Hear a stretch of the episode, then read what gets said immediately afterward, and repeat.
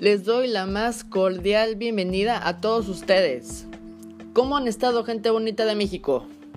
Damos inicio a su programa, tu programa que es tu programa, Conexión Yosef. Y el día de hoy, miércoles veintiocho, veintinueve de eh, diciembre del dos mil veintidós, ya a unos días de acabar el año a dos mil veintitrés y tener unos buenos propósitos y poderlos ir mejorando. Y el día de hoy, en este episodio número cuatro, vamos a estar hablando sobre el autoplacer.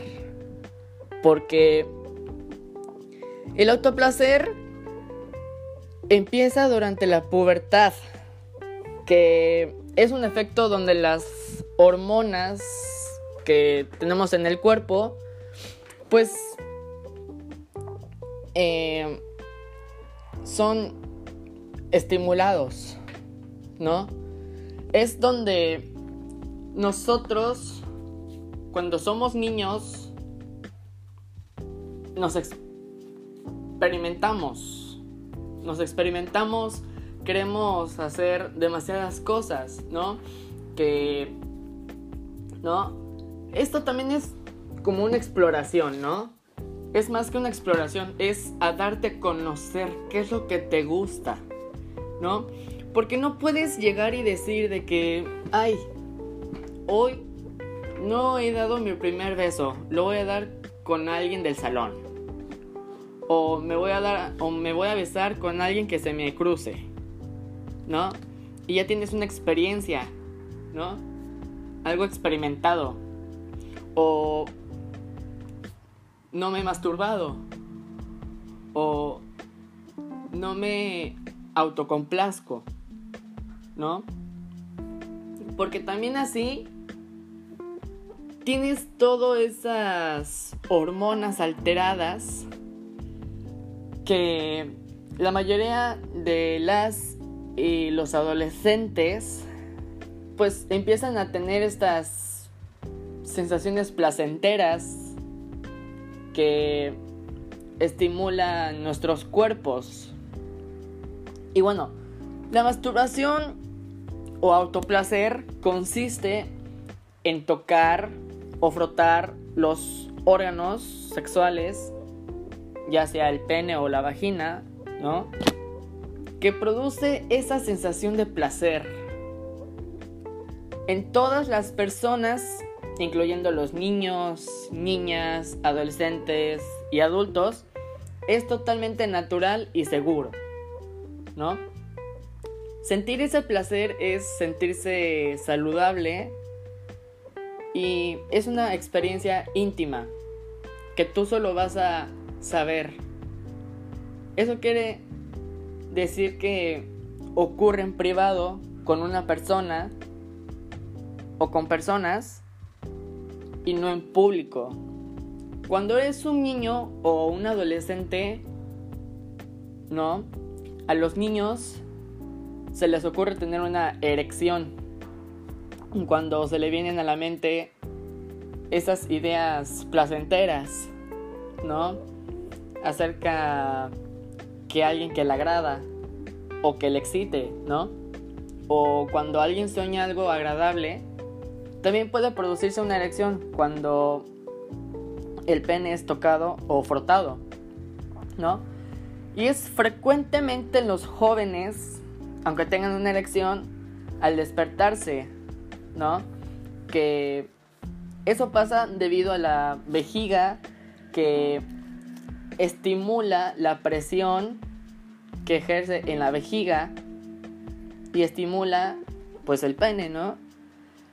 Y bueno, los niños, los varones pueden tener muchas erecciones desde los bebés hasta que son mayores. Esto es absolutamente normal. En la pubertad, debido a la maduración que permiten las hormonas, las erecciones pueden culminar en una eyaculación. La eyaculación es una polución de semen que el pene suelta en los hombres, que es un liquidito espeso que contiene los espermatozoides para poder fecundar al óvulo de la mujer adentro de la vagina, ¿no? Entonces, pues, cuando tú lo sueltas, ¿no? Dices, ¡ay, qué rico! ¡Qué rico se sintió! Porque de tanto estrés, ¿no? Y no me digan que no. Unos se ponen a, a jugar, otros se ponen de ir al baño, otros se duermen, otros se aburren, no sé, lo que sea. Y luego se va levantando, levantando, levantando, levantando y ¡pup! Ahí se queda. Y dices, verga, ¿por qué la tengo así? Pues bueno, a eso se le llama tener una erección, ¿no? Porque pues el pene también está formado por sangre. Desde que el pene tiene más sangre, se va haciendo, va a tener una erección, ¿no? Y entonces, cuando lo estás tocando y frotando, que es el autoplacer, que es masturbación, masturbación, pues obviamente es completamente normal, no pasa nada, ¿no? Y bueno, que la verdad es muy placentera y la verdad, eh, si no pasa nada, miren, eh, cuando te pase a ti, manténlo ahí. Y ya, si no lo tocas y si no lo frotas o algo así, se te va a ir bajando porque va perdiendo la sangre y se va haciendo normal, no pasa nada. Y bueno, ya después viene lo que es el cuerpo, porque para eso se necesita saber para tener una sexualidad sana. Y esto es las relaciones sexuales. Y podemos empezar con otro tema, porque también viene en esto, ¿no? Tener esa relación, conocer los métodos anticonceptivos y saber cómo es el amor entre uno y el otro. Y así poder tener un bebé, ¿no? Y podemos decir que nuestro cuerpo va madurando poquito a poquito y gracias al trabajo de las hormonas, de los órganos de mujeres y hombres, están listos para la reproducción, ¿no? Cuando ya se conoce totalmente entre la menstruación, el autoplacer, la eyaculación, eh, la erección, ¿no? Pues ya viene un tema más complicado, las relaciones. Acostarte en la cama con la persona, tener esas cosquillitas, este, de saberte conocer, ¿no? Y saber lo que eres, ¿no? Y atención, que los cuerpos ya son capaces de lograr un embarazo. Y eso no quiere decir que las y los adolescentes tengan que asumir esa responsabilidad de poder criar y educar a un bebé. Tampoco quiere decir que si los órganos sexuales ya maduraron, pues esa persona forzosamente querrá o decidirá tener, sí, relaciones sexuales. Es necesario que muchas cosas que ocurran antes que les permitan tener esa madurez para tomar una decisión saludable en cuanto a las relaciones sexuales. Lo más sensato es poder esperar a que seas mayor para que tus acciones sean responsables y estén de acuerdo con tus ideas y tus principios. Pero para que esto ocurra, ambos deben desearlo. O sea, cuando estás en la cama, tú ya dices, ya estoy listo para tener una relación. Y le preguntas a tu pareja, oye, ¿quieres? Y si ella o él te dice que sí, pues ya pasa el chiqui chiqui chiqui cha, ¿no? Entonces, eh, ya empiezan las relaciones, ya en la cama y toda la cosa, que es cuando el pene ya está erecto. Entonces, eso se introduce en la vagina de la mujer, que se ajusta el pene, ¿no? No importa el tamaño. Y cuando esto sucede, van madurando estos órganos que permiten que ocurra un embarazo en caso de utilizar algún método anticonceptivo. Puede suceder que una persona se sienta atraída por otra de su mismo sexo. Eso se le llama homosexualidad, ¿no? O sea, ejemplo, tú, si eres mujer que está escuchando esto y te gusta otra mujer, pues eres homosexualidad, ¿no? Eres lesbiana. Eh, si a ti, chico, adolescente, adulto, te gusta otro hombre, pues ya eres homosexual. Pero la atracción entre una mujer y un hombre, ya de diferentes sexos, se le conoce como heterosexualidad.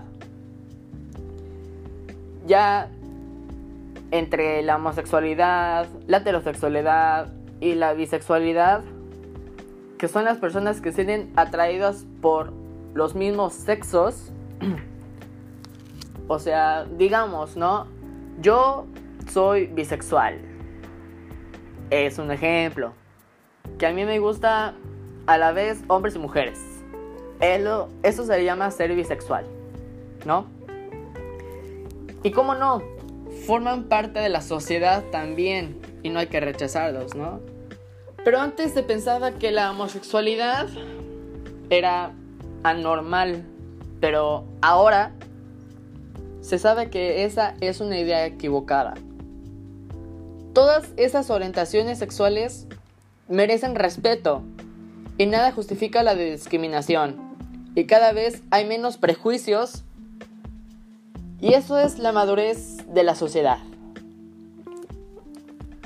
La gran mayoría de nuestras personas no solo tienen esas relaciones cuando quieren un bebé. Muchas las tienen porque son placenteras y representan una manera de poder expresar y recibir ese afecto.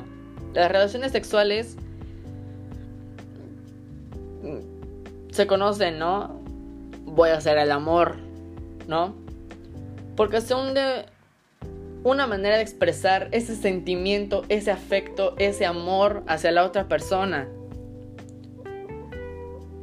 Y eso tiene que ver con esos sentimientos e ideas. Y es conveniente esperar a estar más grandes porque algunos de estos sentimientos pueden ser complicados. Hay demasiadas maneras de poder expresar el amor hacia las otras personas, ¿no? Que es abrazarse, tomarse de las manos, hacerse cariñosos, decirse palabras amorosas, besarse, mirarse en silencio y reírse juntos. A todos y a todas nos gusta dar y recibir ese cariño y, como no, recibir también las palabras amorosas. Estas formas de poder expresar ese afecto no implican riesgo de ese embarazo, ¿no? aunque es importante saber algunas cosas respecto de las relaciones sexuales, ¿no? Todos y todas tenemos derecho a decir que no, cuando algo te tenga sentir incómodo o incómoda. Pero para poder tomar esas decisiones que sean buenas para ti, necesitas madurez y un poquito de información, porque las relaciones sexuales implican tener responsabilidad, cuidados, respeto y afecto. Y eso es importante esperar a que seas mayor, porque después de una relación donde intervienen los genitales con el semen, aunque sean unas poquititas gotitas, ¿no?, puede quedar embarazada la mujer. Aunque hay demasiadas maneras de poder evitarlo. Durante una relación, si no se usa el condón de manera correcta y continua, podemos contagiar de una infección. La más grave es el virus de inmunodeficiencia humana, el V I H, que causa el síndrome de inmunodeficiencia adquirida, que es el SIDA, que también existen mil y otras maneras de poder protegerse contra esas infecciones. Tenemos que tener precauciones para seguir más adelante. Tener o no relaciones sexuales, pues es una decisión personal, una tuya. Y bastante jóvenes deciden esperar un tiempo hasta que el uno y el otro se sienten lo suficientemente maduros y maduras para tomar esas decisiones de acuerdo con las ideas y las creencias. Son placenteras, normales y tienen un lugar importante en el que uno disfrute de la vida. Con el tiempo tendrás y podrás tomar las mejores decisiones que mejor te convengan respecto al sexo. Y eso es más conveniente. Recordar que para ello necesitas información, reflexión y madurez. Ahora, los métodos para poder prevenir un embarazo no deseado y prevenir las enfermedades de transmisión sexual, las E T S, es que hay varios métodos para prohibir un embarazo no planeado. Y con el tiempo, cuando uno está listo o lista, podrá decidir cuál es el conveniente para ti. Aunque existen demasiados y distintos métodos anticonceptivos, esto quiere decir que impiden un embarazo. Contamos con pastillas, parches, implantes, inyecciones que contienen hormonas artificiales que liberan de los óvulos de la mujer, de manera que no se encontrarán con los espermatozoides, ¿no? Estos métodos anticonceptivos son recomendados por una doctora y un doctor. Existen otros métodos que impiden que el semen, ¿no?, el liquidito, llegue al útero y a las trompas de falopio, que es donde se encuentran los espermatozoides con un óvulo, y esos son el condón masculino y femenino. El condón está hecho de látex, eh, pues es como si fuera un globo, que nada más lo inflas y se va haciendo grande, grande, grande, grande, grande, grande, y ya se rompe, ¿no? Pero eso no va. Entonces, es como si fuera un globo, ¿no?, solo que más resistente. El condón en los hombres se debe de poner cuando el pene ya está erecto y cuando nosotros vemos un condón, eh, para el que no lo ha visto, tiene un agujero, ¿no? Tiene aire en la puntita, ya que ahí se recolecta todo el semen que es tirado, ¿no? Y el condón femenino pues funciona de la misma manera, pero diferente. Existen otros que son las espumas, los óvulos, que también destruyen los espermatozoides. Tú decides si tener relaciones sexuales y nunca olvides usar el condón. Eso sí, ningún método es totalmente seguro. Uno de los más efectivos es el uso adecuado del condón, porque tiene la doble función de impedir un embarazo y de proteger de las infecciones de transmisión sexual. Actualmente existe una pastilla que impide un embarazo, si no me recuerdo, son dos. Es uno de veinticuatro o dieciocho y una de dos pastillas. O sea, es una de dos, que ese es pastillas de emergencia. Y las pastillas son dos, una de veintiocho y una de treinta y dos, si no me equivoco. Y también en las clínicas de salud te pueden ofrecer esa orientación y la información para que esas personas puedan decidir el método que prefieran. Y ya existen esos servicios especiales para los adolescentes. Espero que te haya gustado este episodio. No olvides escucharme todos los días. No olvides sintonizarme. Y así me despido de una emisión más de este tu programa Conexión Yosef.